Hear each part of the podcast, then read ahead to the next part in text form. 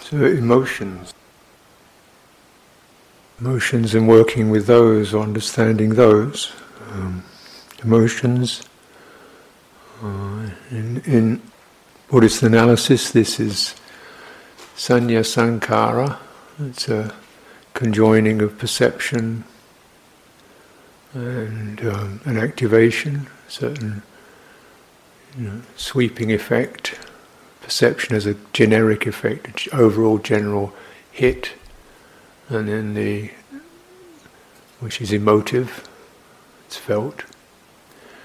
And then there can be a varying degree of activations, um, verbal, talking, uh, st- stimulation, excitement, um, and then, even, then of course suppression of, of emotion, suppression of the and discarding of perception. Mm-hmm.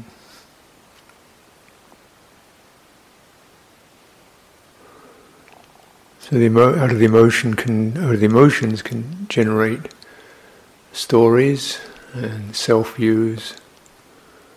Uh,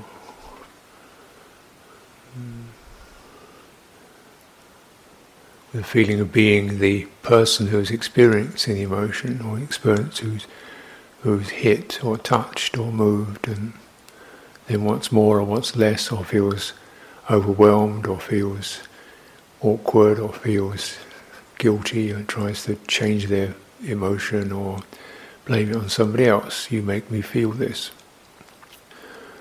No, then this proliferation into self, other, future, past, and so on. This proliferation is definitely something that is discarded uh, by uh, enlightened ones. Nipapancha, no proliferation. Mm. Perception is is there. They still have perception. Um, still able to be motivated, to activate, to determine, decide, take decisions, move onwards, uh, respond, uh, make make critical judgments. So certainly the sankhara aggregate is, is alive and well. Uh, the sanya aggregate is alive and well. Mm. Feeling, mental and physical. Mm. Overwhelmed is not there. Oppressed is not there. Flooded is not there. Mm. Proliferation has ceased. Mm.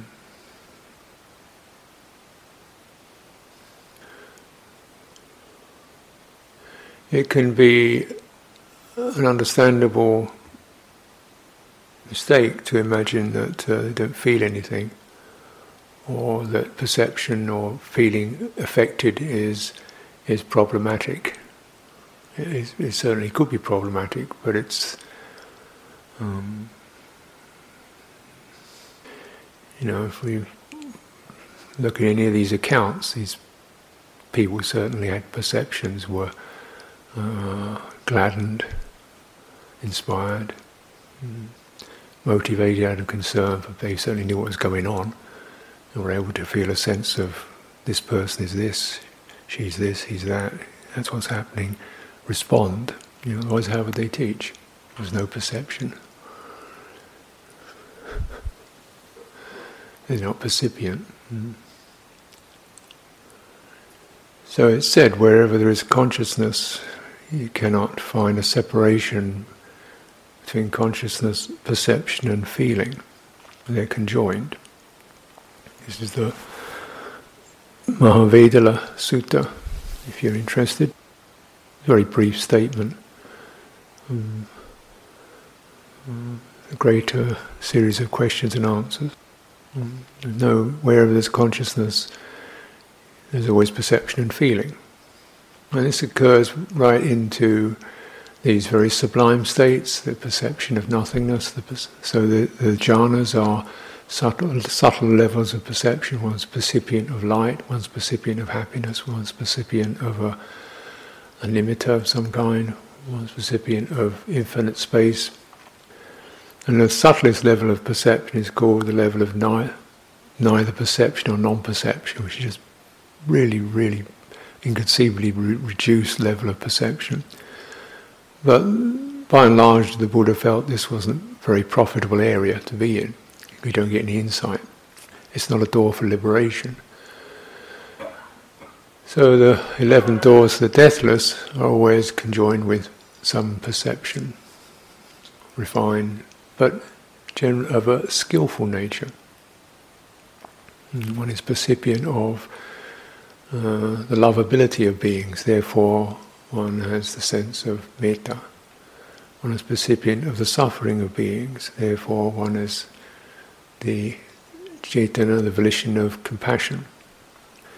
One is percipient of people's enjoyment and skills and happiness. Therefore, one is the experience of mudita. One is percipient of the nature of karma, the ups and downs of it. Therefore, one is equanimity. These are examples of perception is there, and one to take on things. And citta is touched. And you know, otherwise there would be no teaching. Uh, and no transmission. People would just listen to words and go, uh-huh. sound. But so perception is there, you know. But it's but notice it doesn't say sankhara is inevitable with consciousness It's conjoined is um, perception, feeling, conjoined with consciousness. Sankhara is uh, an add-on, we might say, although for by and large it's a, it's always an accessory, but it's not so completely bound up. And it's also said, you know, without perception, feeling, and sankhara, there's no going on in consciousness. There's no further moving in that trajectory. There's no coming into birth. So it seems the hinge point is the sankhara. If that ceases, then you know the consciousness persists as long as one is percipient of that thing. When it disappears, the mind isn't going on. Mm-hmm. So, mm, clearly the Buddha was able to function with many, many um, beings seeking him out day and night, and whatever his body was experiencing, but not getting overwhelmed by it all. Was, mind wasn't mulling things over, problems of the day, just it's finished. Sapient, and then it's gone and ended. Hmm.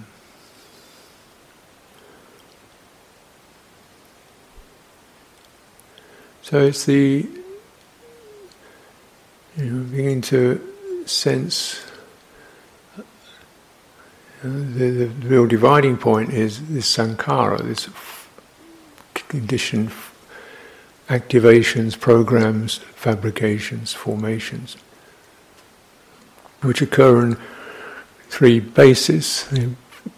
They occur in the base of verbalization, the thinking mind, where you get a cascade of thoughts they occur in the in the heart base, the citta. It's a cascade of ongoing lamentations or excitement. Mm. This is how pleasure and pain arise in one internally. uh, I mean, I don't think the pleasure is a problem, but it is, in this sense, as we get infatuated, intoxicated with ourselves, Mm. Mm. Or our skills, or our uh, good fortune, or our pleasure. Mm.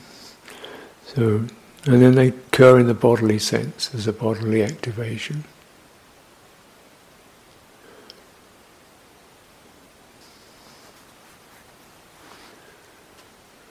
And the uh, what occurs for people because of the uh, inability to to uh, fathom and handle or discharge or meet difficult perceptions. That something just cuts off the the sankhara, cuts off that. It doesn't bring it to skillful sensation, it just shuts it off, suppresses it, and even suppresses the perception. Uh, until you start meditating, then it begins to open up, come back in again. So things such as betrayal, uh, or, you know, uh, qualities that we've not been able to manage, very difficult perceptions uh, griefs, uh, you know, elements of things that people have done we we're very disturbed by, but we, we weren't able to handle that, so we just, that's okay, I suppose, shut it off. And it was so, so closed off that in order to close it off, one, the body has to be shut, the heart closes. It's closures of heart. You don't really feel anything anymore. You don't feel it. You don't feel. And your body closes. Mm. You don't feel that. Mm. That course doesn't deal with it, and um, because of our uh, uh, uh, limited capacities, the degree of that is that experience is quite normal and particularly if uh, uh, there's a kind of taboo against uh, or punishment for feeling or, and perceiving and getting activated. You shouldn't feel that. You shouldn't be upset. You shouldn't be angry. You shouldn't be uh, this way or another. You should just be in control of your emotions. And this is a, a line that gets um, either specifically said or very much modeled. Mm. Mm.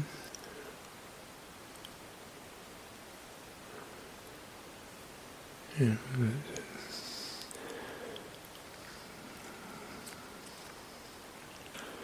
So, and, and, also it's gender based, also, there are emotions that women are allowed to feel that men aren't allowed to feel.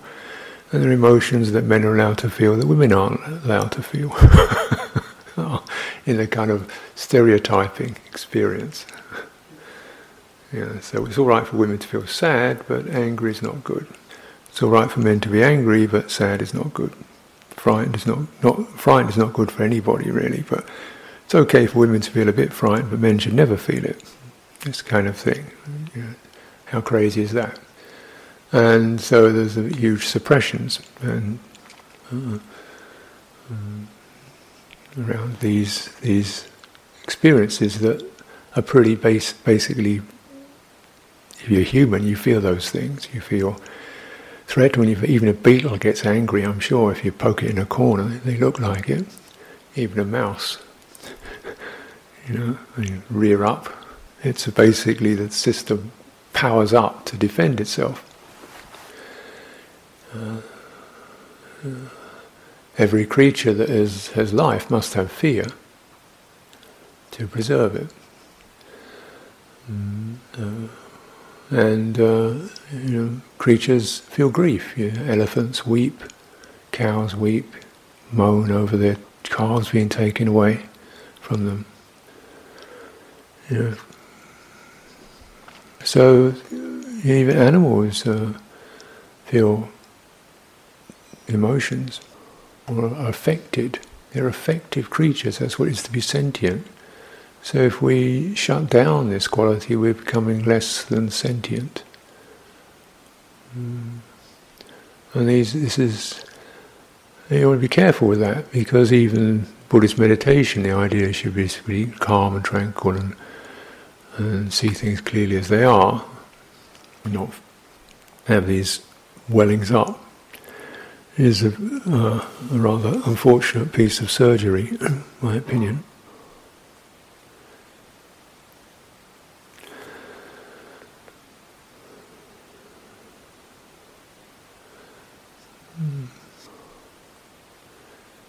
But if you, so what does it take? And so you really have to come into the body, you can begin to sense the disturbances. Sometimes they're not particularly verbal, just disturbances, pressures, tensions, uncertainties. You move around a situation, you feel flushes of anxiety, doubt, mm, worry, feeling a bit guilty, missed this, turned up late for that, am I being a nuisance? These kind of things can occur, these flushes of uncertainty in the social domain, which I think is, again, quite normal. Because we actually, when you can't talk to each other, you, you don't get the signals that that's okay. so you see this experience of am I too much and enough? Is it, going on? Uh, uh, and then this is just kind of, this is not, I don't think this is anything particularly, it's not wrong, but you want to be careful of the mental proliferation that can go on around that. It's quite normal to feel disoriented in a situation where you haven't actually experienced what a group of people would normally do, which is say hello, sit down, have a talk, chat, feel each other out, you know. this is kind of always a rather strange uh, uh, thing. But then you notice how the mental proliferations can start to spin out. And they're also not particularly gladdening, but they're room for insight. We see how we can project onto others. And it tells you where perceptions have these carry these taints. So perceptions can be based just purely upon sight, sound, uh, you know, and direct, direct embodied inference. You know, you sense your body trembles uh, with the suffering of others.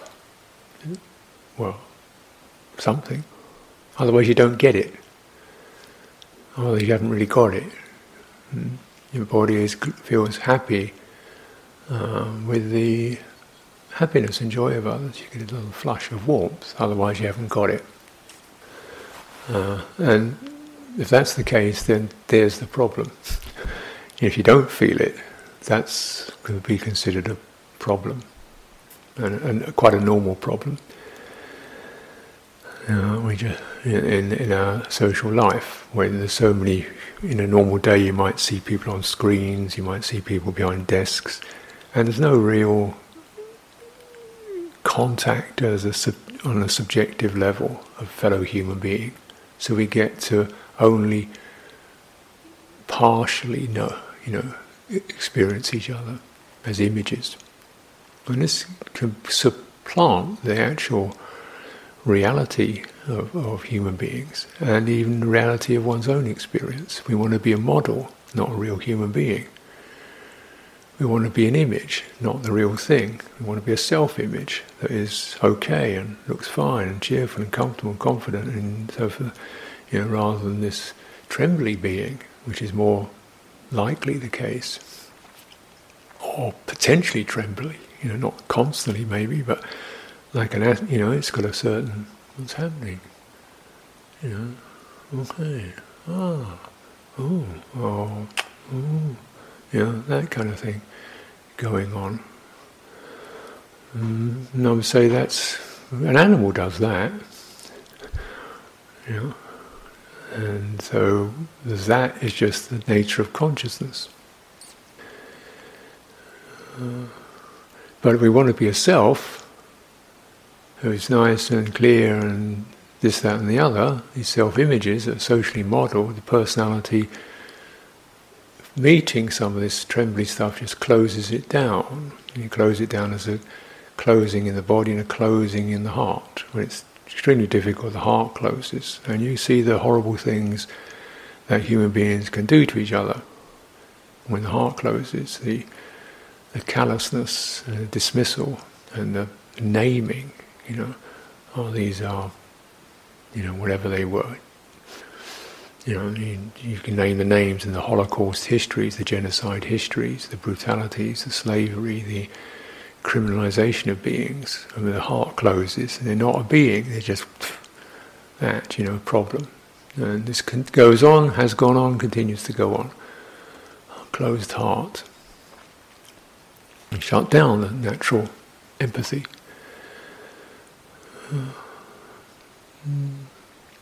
In a very problematic world, this is this is a strategy. Uh, but it's not uh, certainly not uh, from an awakened point of view desirable, necessary, or recommended. What is recommended is to know the feeling and the perception. Uh, listen to that. Be spacious. Be ground. Stay grounded with that. Let it move. It may it may tell you something. It may advise you what to do when you listen to that. Now is the time to be quiet. Now is the time to inquire.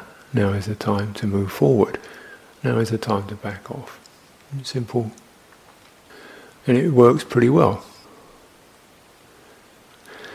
I was out in um, Temple Monastery in, in New Hampshire for the rains, and one, one day I was walking out back to my kuti in the forest, and I saw this snake in the path, fairly about, about a couple of feet long, two and a half feet long.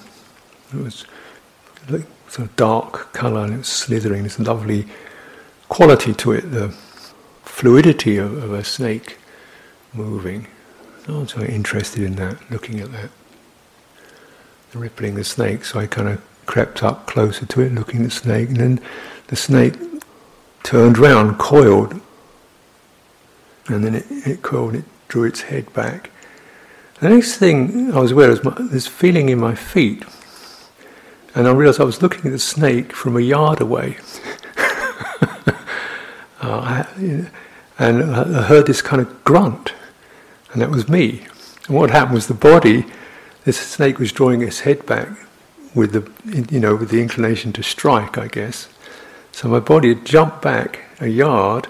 I felt the firmness of my feet on the ground as it as it took its stand, and there was a kind of defensive to the snake.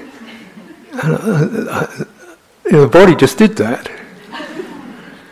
And you're thinking, well, good for you.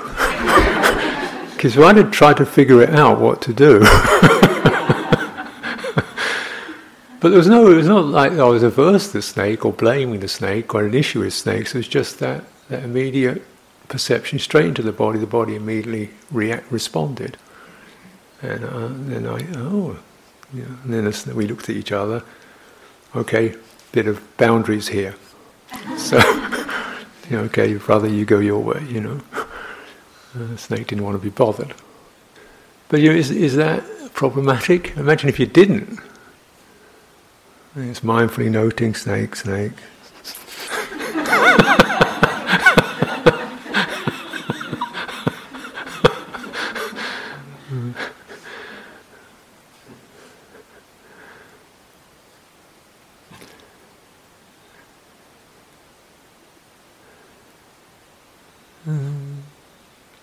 So one sees this is the perception, and there's no mental, no thinking proliferation. Didn't happen there. There wasn't really a great sense of emotional distress. It was just the immediate body response. Hmm. And then, so then, as as the system came back into, still there was no emotional aversion to the snake.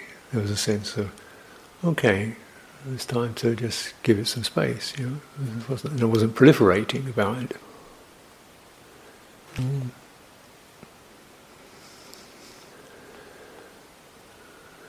Could proliferate, you know, and people do. Some people find it difficult to go to temple monastery because of ticks, ticks and Lyme disease. So there are ticks.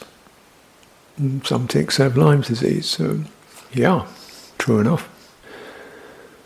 But Yeah, I was there four and a half months. I never, never saw a tick. Maybe I was lucky. But I'm, what I mean is that one could see it thinking, oh, the ticks out, there's ticks out there. Outside the door is full of ticks, a world of ticks outside the door. Here's a tick over there. you know, because they're quite small, because it's probably, they're out there. They may be planning to launch on you as you walk out the door. You could work that one up into something. And people do this kind of thing, you know. And you think, well, yeah, but I'll just be careful, you know, and that's all I can do, really. But to, to mentally proliferate around it, which is what can happen when one hasn't, when something is locked that into an immediate, say that the sense of caution and we should be on guard, sensitive, you know, say nervy or attuned. But then, you know, what's the, the sankhara, the activation? Do you just shut yourself inside your room for the rest of your life? Or you just say, well, you know, you, I'll, I'll, just be careful um, and uh, be attentive. Uh, So this is when that sense of, you could say, a, a right, appropriate fear, or appropriate, yeah, say fear, perhaps too strong a word, but appropriate awareness of the danger is there, and that's okay. Yeah. And so you don't proliferate around it. So there isn't it isn't stuck in your mind. You're not thinking every day of, about ticks or snakes or you know, so it's not becoming a burden.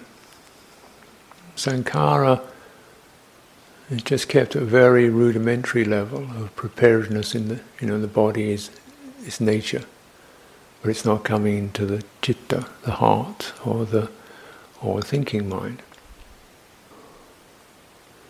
The Buddha's own awakening, he said he was experiencing all kinds of fear and dread. So the fear and dread, as he was practicing, were so enormous, he just kept walking um, until the fear and dread had passed. He felt fear and dread. Uh, many other things, I would imagine. And perception. You know, out in the forest in the dark, strange sounds around fear and dread. Mm. But then the quietening of the activation around that, not through suppression, but, but through just, okay, all we know is this is this. The body is feeling this. That's fine. It doesn't have to go any further for now. Because there's nothing there to deal with.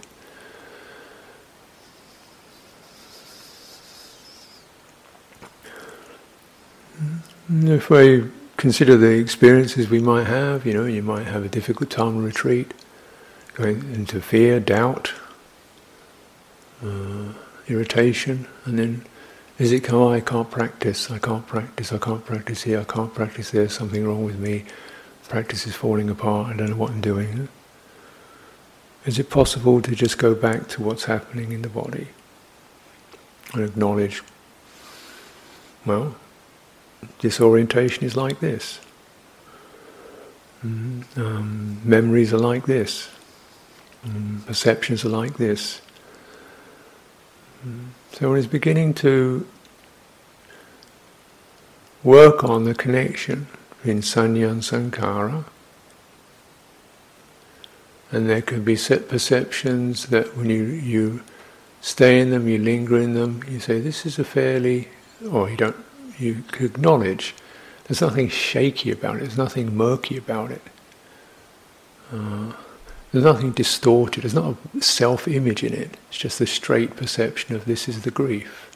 And you feel a stirring. Uh, this is the grief in a person, you feel a stirring. Mm. See, this is not even a person, it's just the grief quality in the human, and something. There's a grief quality in sentiency. It is sad. You cannot say it's not sad. So this is that, but it doesn't have to go further. Uh, so if we're not allowing ourselves to feel that, then there's, uh, um, you know, there's problems. We, we close body, we close the heart, and what are we doing? We're thinking about something else, missing, missing the reality, missing what's happening, missing empathy. And if we miss empathy, that may save us some, some grief. It also, it also removes joy and removes uh, uh, clarity.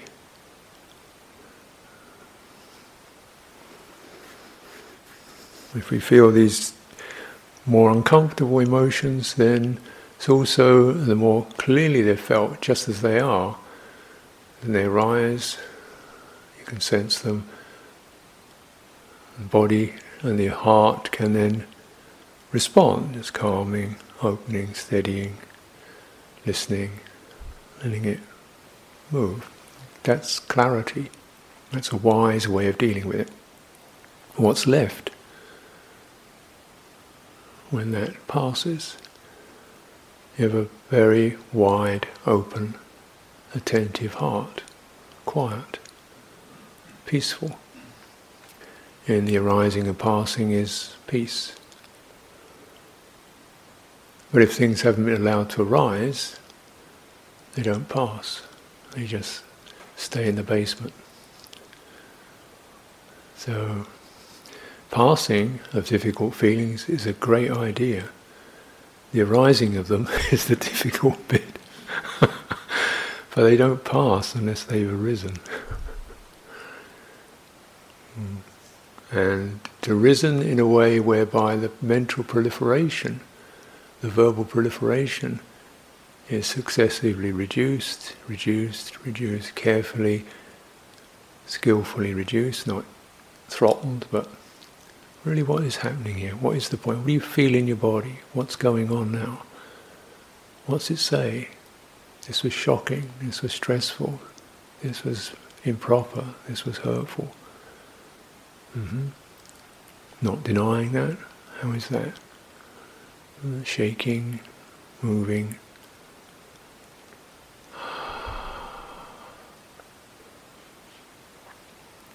Maybe it could mm, finish its conversation.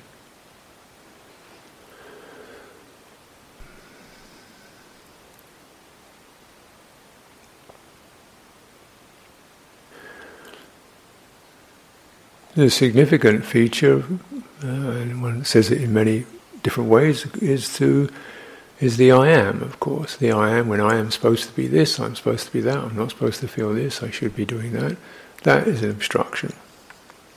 So that sets up a counter sankhara, ahankara, which counteracts or mud, mud, muddies the water. You know, not only feeling sad, but also feeling embarrassed about feeling sad, then I'm feeling guilty about feeling embarrassed about feeling sad, and then I'm feeling ashamed, and so on and so on and so on. And then I'm trying to shut something down and not feel it. So you get a kind of whole cluster of compulsive sankharas go on around this selfing of, of uh, experience and of the response to it what I should feel, what I should be. Unfortunately, this is very much encouraged to be one's own censor. Uh, know, a stiff upper lip, us Brits are supposed to be good at.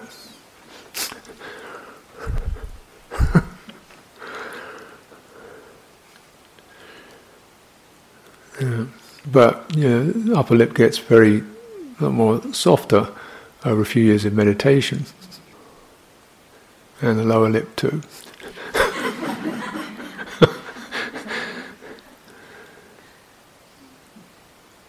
It may sound you're just going to collapse into emotional chaos, but that doesn't seem to be the case either.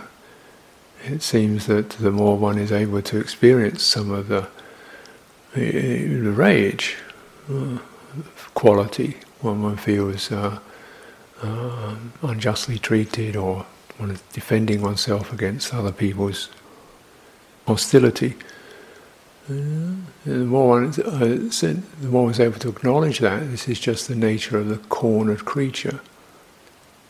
This is verbal, but it's not verbal. It's just that sense of feeling that you know something powers up, and then there's that, and you release. And this, of course, is also very confusing. Or, mm. uh, so I'm personally not a person given to to, to violence, and you know, I don't think I've ever acted in a physically in a violent way. Um, and you know, becoming a, a monk, then this is obviously a peaceful, non-violent occupation. So it took a while to actually, you sense that.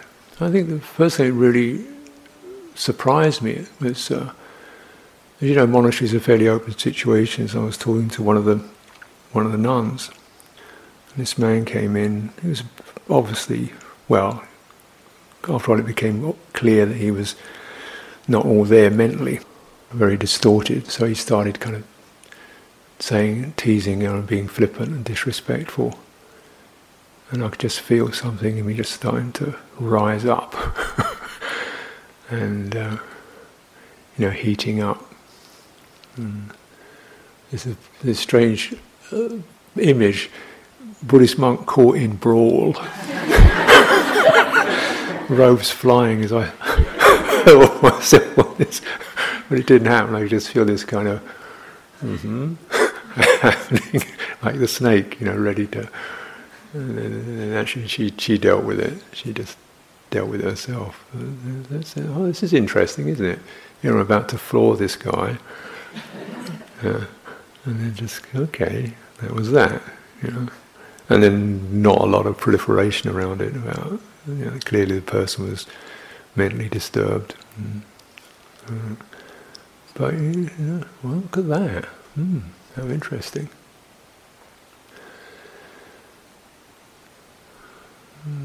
So one senses, and maybe that's just the primary mammalian response. You know, when you see your fellow being threatened, maybe it's a man's male response. That was that. You notice that, and mm-hmm. what would have happened, I don't know. Probably said something. But one senses, though, that, that this was an act of what was being perceived quite truly as an act of hostility and, aggression, and there was a response to that, which passed, mm, wasn't acted upon, wasn't thought about.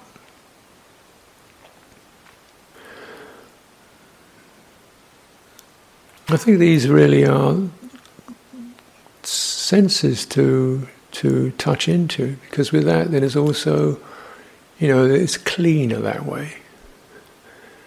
And it's clearer because when that arises, it's felt in the body, then actually signal is there and then deactivated. The body can handle it. Hmm.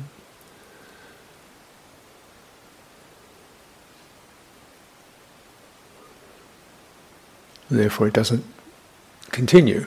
One isn't constantly planning what to do the next time somebody does this or that or the other. It's just it's it's, it's you, you, deal with it when it happens.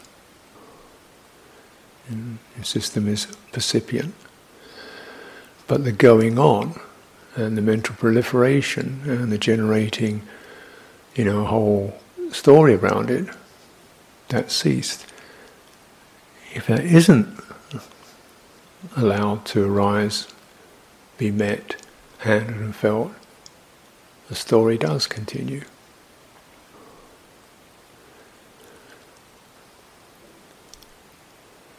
There is a story that goes on. when those mental proliferation does occur. But with suppressed feeling, the mental proliferation that occurs is somewhat indirect. It doesn't. It says something wrong with me. It says I'm someone who doesn't deserve. It says, you know, it doesn't say, doesn't actually directly talk about the experience because the experience has been closed. It's just the sense of being closed. Being closed. If I'm, if the sense of being closed occurs, for whatever reason, if the sense of being closed occurs, in the bodily sense, in the heart sense, the perception is there's something wrong with me. And there is. Problem is it's closed. But it gets translated as shame, guilt, inadequacy, useless, unworthy.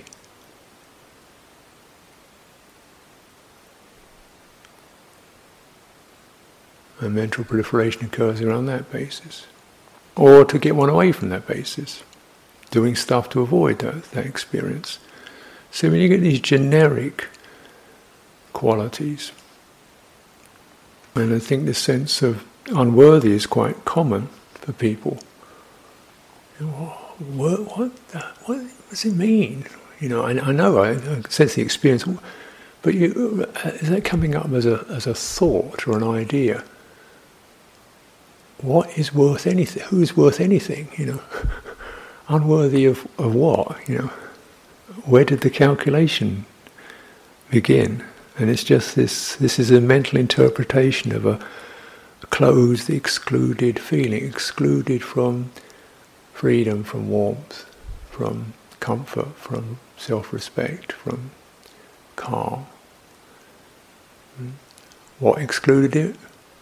The closing excluded it. What caused the closing? Inability to meet difficult perception and feeling. Hmm. One who is unworthy will always be fettered by that in whatever they do. That acts as the basis for the perpetuation of consciousness. That's a long way of putting it. But that acts as the basis for the perpetuation of consciousness means that, you know, when this person is somewhere, they think, oh, well, but I'm not. Mm. When something's going on, yeah, but I can't do that when somebody's, oh, well, I'm not allowed in. I'm not good enough for that. It gets specific instances that it, it, it points to. You know, it, it gets specific around details that have got no validity. I mean, you can create statistics on very nominal things. You know. He's looking at me she thinks I'm no good. They all do that. You know, where's the evidence? Tiny, tiny. You can generally get something, but what is? Where's this comes from? Where do the specific details of the problem arise from? The overall sense of. You get it. What is it? Something wrong with me. Not this, not included. Uh, not worthy. Inadequate. Uh, distasteful some something of that nature. What's that? And that this kind of flush of perception is a distorted perception. It's based upon closure. So notice when this kind of stuff is happening, if it does happen for you. I hope not, but likelihood is sometime or it does. What's happening in the heart? Can you feel your heart? Can you feel your heart in your center of your chest, in your body. Do you feel your body? Or do you just feel your head? Do you feel constrictions in your body? Hmm? Don't you see those those are all connected? Closure. If you have doubt, lack of confidence, feeling of can't make it, make what? Uh, well, you know, I just can't get calm, can't meditate. But yeah, but you know the, the problem is that quality is, is just called closure of heart. Can you lift your foot and put it down again? Yeah. Can you know you're doing that? Yeah. Then that's called meditation. You know, so then we create, well, I can't do this, this sort of trajectories of jhanas and stream entries, and you know, yeah, it's all there. One can do it. Here we can use uh, teachings to perpetuate our doubt. We can use role models, uh, great luminous beings, to perpetuate our sense of inadequacy. Mm. We can use wonderful standards of perfectionism in order to validate our sense of being stained, guilty, wrong. What is the source of that? Is it really, is it this is closure? And when you're closed, you don't know. Maybe you don't even know you're closed. Because one is so busy with the story, involved with the story. Not even wishing for the story, but just thrown into it, running on. That's the consciousness, mental consciousness, running on, pushed on by this sankhara of you know, closure, fear, loss, cut off. When we cut off from ourselves, we're cut off from communion in empathy with beings. This is truly death hmm, of the spirit. Fortunately, it's not a permanent death, but it is of that nature. We can be reborn if you like. But that's how it goes. And just, you know, when you look at things like rebirth and transmigration of consciousness and so forth, this is what's happening. You know? You can see that the story that wasn't completed five years ago, that you weren't able to complete for one reason or another, you know. Now that is the reason for a certain closure of heart. Based upon that, consciousness proceeds onwards, proceeds, and it, everything it touches it infects with the same qualities. Consciousness is just a function. You loaded it, or something loaded it, that's where it's going to go. Yeah, if it got loaded with that particular message, it's completely accurate, that's where it goes. There's no choice in consciousness.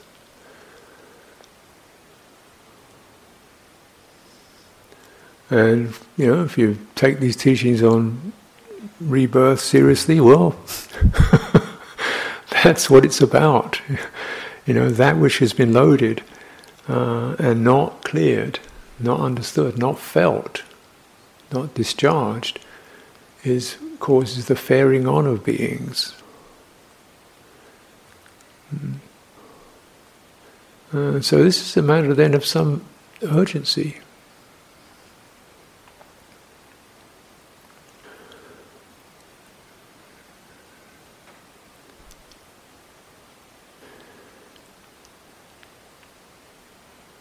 So you know these, uh, and because you know our thinking mind can function okay, okay in its own crazy way, and we can see and hear and touch and so forth, we don't necessarily. But when you really realize what's what's loaded, what the latent tendencies are, uh, then when you come on retreat and some of those avenues of mental proliferation, of being able to do stuff and go out and things are closed, then the citta has some ways almost penned in by that then it, it begins to hear, feel, you know, the weight, these anusaya, these tendencies to come start moving, you get asava, which is the flood. The blatant tendencies, the anusaya, and then something touches, and then the flood bursts. The asava, outflow, flood. And where did that come from? and then the proliferation. Um, I'm not really able to do this. I can't manage it. This, that, and the other. then shame, guilt, loss of faith, loss of confidence, then closure, and so on. Hmm. So this is, but then say, well, yeah, you know, it's uh, this is how it is, and uh, these anusaya, in a way, have to. The dam has to burst in order to really deal with the material. And ideally, it, meditation is not exactly a dam burst, it's just opening a sluice gate a little. But sometimes the dam bursts. you know, ideally, you just kind of open it a little bit and feel some of the feeling in your body, a sense of dis-ease or disturbance or irritation or grief or loss or betrayal or shame or something. Okay, there's that. And you, you try to uh, feel it as this. Mm. And you read that, you probably will discover narrative of where that, what that's about, where it, where it got planted. Mm. But for the, uh, and that's also kind of what happens. Sometimes you don't get any narrative, you just get strange, I don't know, sense uh, of that. But it's not absolutely necessary there's a narrative, but the felt sense, and the body, and the breathing, loving acceptance. Mm, to mm, take the I am out of it, seemingly not, you know, we don't take the, the, the emotion or the perception, you take the I am out of that. The I shouldn't experience this is probably the first one to go. The I've got to manage this, second one to go. The how do I get rid of this, next one to go. The uh, you know, the I ams gradually fall away as they become seen as this is not taking you anywhere. It's just proliferation. Get down to the, the, the feeling in under your skin. And then it's opening, breathing, grounding, letting it move through. This is definitely something you can um, practice with. Calming and insight. Some calming enough to hold it, enough to cool, enough to soothe, just enough to soothe and make it manageable. This is why we couldn't manage it. This is why there wasn't that, there wasn't that skill. Insight, in looking into. This is this. It's just this experience. This is the aggregate. I mean, you don't necessarily have these words, but that recognition. This is this flushing experience. This is this welling up experience. And then what's the response to that? Space, back off. You know? It's, the thing is coiling its head, more space. Until you find a place where there can be a response rather than a reaction.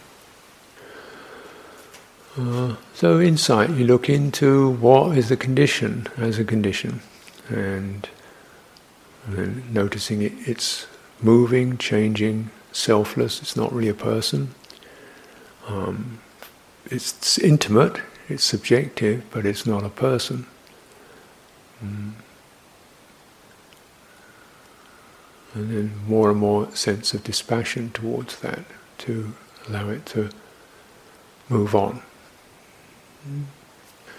So these processes are very much um, encouraged, so that consciousness does not perpetuate, and also that we do deal with what needs to be dealt with. We don't just kick the can down the road, because it's a long, long road.